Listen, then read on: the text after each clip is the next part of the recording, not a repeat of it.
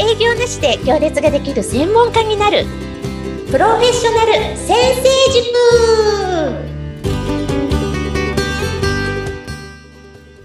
塾。こんにちは。自走組織育成コンサルタントの星澄です。アシスタントの加藤淳です。よろしくお願いします。よろしくお願いします。お願いします。今回はですねちょっと星さんがすごく好きそうな質問が来ております。はい。はい、えー、今回の質問です私は会社員ですが、いずれ起業したいと考えています。今すぐ動けないのは子育てと仕事を両立できる自信がないからです。星さんはシングルマザーで起業されたとお話しされていましたが、どうやって子育てと仕事を両立していたのか、ぜひ教えてください。起業準備中のさやかさんからご質問いただきました。さやかさん、ご質問ありがとうございます。仕事と子育てを両立して起業を目指しているんですね。とっても素敵です。応援します。はい。で、私の息子は実はもうすぐ二十歳なので もう子育てからはすっかり解放されているんですが、確かに起業当時は子育て真っ最中でした。しかも DV から逃げて M1 問で 実家もなくて養育費もない状況だったので、お金も作らないといけないし、子育てもしないといけないし、まあ、そんな状況でした。今となっては懐かしいですが、今日は久しぶりに子育て中の私を思い出して質問に答えたいと思います。お願いします。はい。まず最初に当時の私、両立するという概念がありませんでした。ああ、そもそもなかったんですね。はい。まあ、結果的に両立できてたんですけど、うん、その意識がなかったんですよね、うんうんうん、それがもしかしたら一番のコツなのかもしれません。しか前にも、ほら、クレームを対応していることに気づいてなかったから解決できたって。おっしゃってましたね。うん、なんか私のパターンなのかもしれないですね。で、私にとっては両立するということが目的なのではなくて、まあ、その頃の私の一番の願い、一番の目的は、私も楽しい、子供も楽しい、毎日二人で楽しく過ごすっていうことが最も、もう本当に大切だったんです。で、そのためにどうしたらいいかをいつも考えていたので、結果的に幸せに両立できてました。だから、なんで両立させたいのか。両立は手段であって目的ではないので、うん、何を大切にしているのか。ここは多分人それぞれなので、そこを明確にされることがまず大事かなって思います。うん、両立は手段。何のために両立したいのか。それが分かれば、そのために何ができるかを考えて実行できると思います。で、私の場合は、子供を保育園に預けたり、もっと大きくなってフリースクールに行ってる間、子供も子供の世界を楽しんでほしいって思いました。はい。だから、私自身も仕事を本気で楽しんで頑張っていました。そうすると、二人で過ごす時間が短くても、こんな楽しいことあったよ。これが面白かったって、お互いにお話できるんですね。うん、はい。で、子供ちっちゃいのに、お母さんもね、今日めっちゃ楽しかった、頑張ったとか言うと、よしよししてくれたりするんですよ。もうめっちゃ幸せじゃないですか。で、まあ、楽しいことだけじゃなくて、もやもやしたこととか嫌だったことも、本当に素直にお互いに話をして、そうだったんだねって。もうそれだけで癒されちゃいますよね。うん、そうですね。聞いて、こんなババアがこんなとか言って こんなこと言っていいのかな。でも本当もうありのまま、ありのまま。はい、それでもう癒されちゃうんですよ、お互いさ。今日先生がこうだった。だからいいことも悪いことも何でも話せる関係であること。うん。で、うちはね、親子関係は最初からなくって、完全に対等な関係。あ、ええー、そうなんですね。そうなんです。で、もちろんご飯作るとかのお世話は必要なんですが、人としては、なんと私の場合、赤ちゃんの時から対等だったんですよ。へで、本当に対等ないい関係を築けたので、もうシングルマザーで生活は本当苦労したんですけど、電気止められちゃったりとか、本当苦労したんですけど、なんか、なんですかね、子供がいるから何でもできるっていう感じでした。だから両立っていうより、両立っていう概念がなかったから、すごい楽しめたのかなって思います。あと、ちゃんとしないことはコツですね。ちゃんとしないっていうのはすごいコツですね。私子供の頃から親からちゃんとしなさい、ちゃんとしなさいって言われて、でも実際親のちゃんとがなんだかわかんないんですよ。ちゃんとという状態がわかんなくて、もうちゃんとなんてないじゃんみたいな反面教師で、散々ちゃんとしなさいって育てられたんだけど、ちゃんとが大嫌いなんですね。昔からですねは。反面教師。あ昔はちゃんとしようと思ってやりすぎあて、そうなんですか自分を殺してやりすぎて、よく考えたらちゃんとなんてないじゃんってことにある日、晩年気づくんですよ。おうんと、お親になってから気づくんですよ。あ、そこまではそうだったんですね。そうなんです、そうなんです。あそうなんですね散。々ちゃんとをやったけど、なんかキリがないんですよ、ちゃんとなんて。うん。人によっても違うかもしれないですしね。実はちゃんとは幻だったってことに気づきで、子育ての時に気づいたのが良かったですね。もう、ご飯食べてくれなかったら、もう今日はそういう日とか。全然寝てくれなかったら、もう一緒に夜遊びしちゃうとか、ちゃんとしないっていうのがもうコツ中のコツです。皆さん真面目なので、ちゃんとしようとするから両立が難しいんですよね。うんで、子供のこととちゃんとするは両立できないんです。でも子育てと仕事は簡単に両立できるんですよ。ちゃんとしようとするから両立できないんでよですきない。。ああ。いい加減、いい塩梅がいいと思います。すごい。それができたら本当に、あの、身体的にも心理的にも楽になる方って多くいらっしゃるんじゃないかなと思いますね。めっちゃ楽です。うんめっちゃ楽です。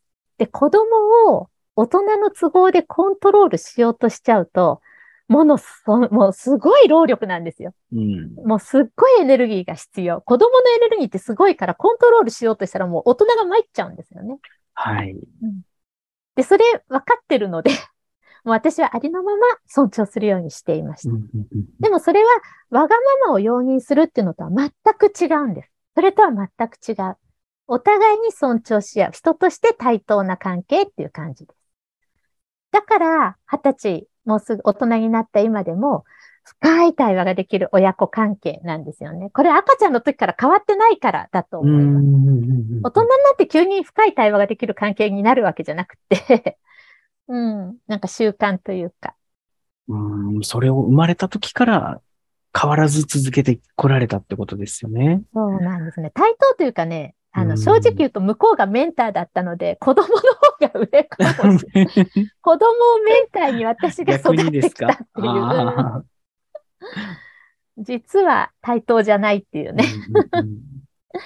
あと子供ってよく熱を出しますよね。うんうんうん、そうですね。でそんな時仕事休めないですよね。そこも両立が難しいところだと思います。で、これは環境、どこに住んでるかがによって変わると思うんですが、私が住んでいた、住んでいたっていうか今も住んでるんですけど、あの、世田谷区は、公立の保育園に病児保育、病後児保育、延長保育、休日保育が充実してたんですね。世田谷区って教育にすごい力を入れてる区なので、、まあ、たまたま私はプレイパークのそばに住みたいって言って、本当にプレイパークのそばの4畳半のちっちゃなアパート借りてシングルマザーで暮らしてたんですけど、本当安いアパート暮らしてたんですけど、そこがたまたま世田谷区ってだけで本当ラッキーだったんですが、うんあの、恵まれてるんですよ、世田谷区。私がどんなにシングルマザーでも他が金持ちだから世田谷区はお金があって、こういうところにすごいお金かけてくれてたんですよね。うんうん。なので、病気の時に子供を預けることができるんです。休日に仕事があっても預けることができるんです。ん変にね、あの、親とか、義理のお母さんとかに預けたら気使っちゃうけど、この公共の、なんていうのかな、こういうことを使えたのがすごい私はラッキーでした。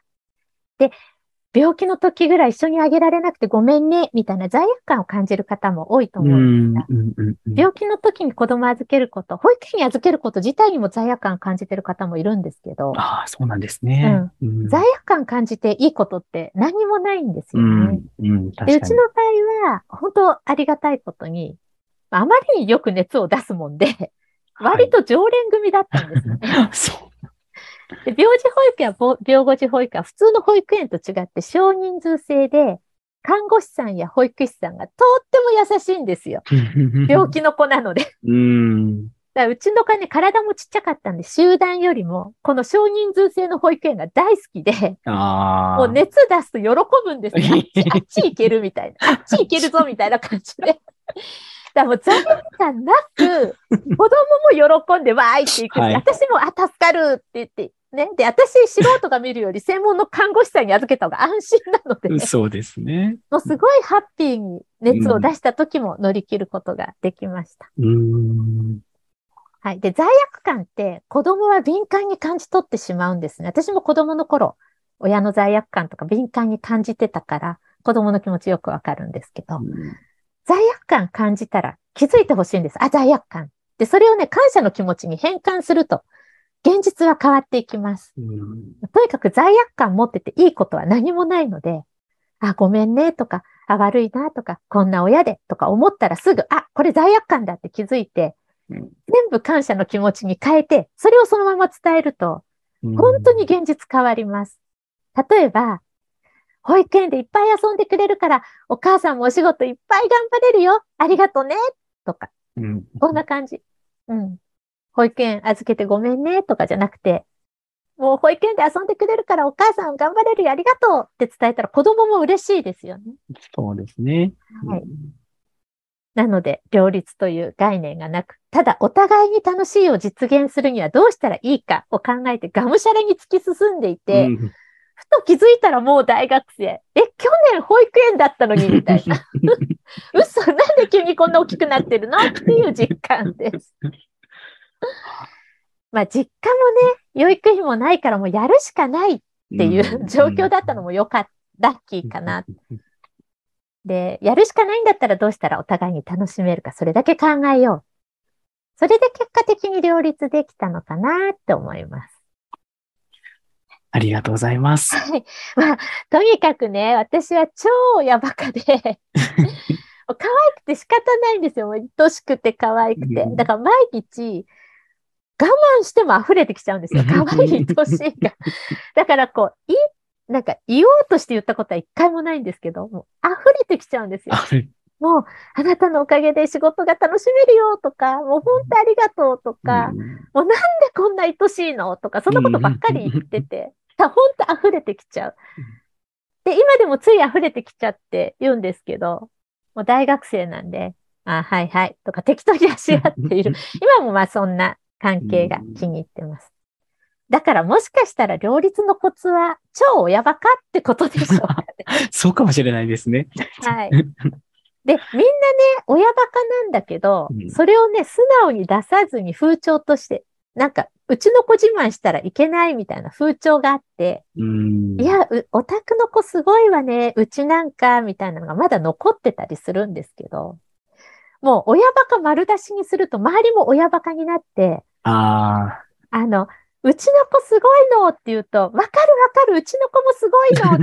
本当に子供ってすごいよねってみんなハッピーになるんですよ。うんだから変にそういうなんかオタクはとかうちはとかやらずに素直に出すと、そっちもなんかママ関係も両立できます。もうみんなハッピー、オールハッピーです。そうですね。はい。うん。本当にありのまま素直になんか表現するっていうことが、私の中でもそういう社会にしていきたいなと思います。うんいや、はいもう本当にお話聞いてて、表情からもですけど、あの、声の声色からも、もう皆さん伝わってると思うんですけど、すごく幸せなパワーというか、オーラが出てる方なので、なんかこういうふうに自分のいる環境も、ハッピーオーラをまとえるようにしていけたらなと思いました。はい。はい。はい。では、今回もありがとうございました。ありがとうございました。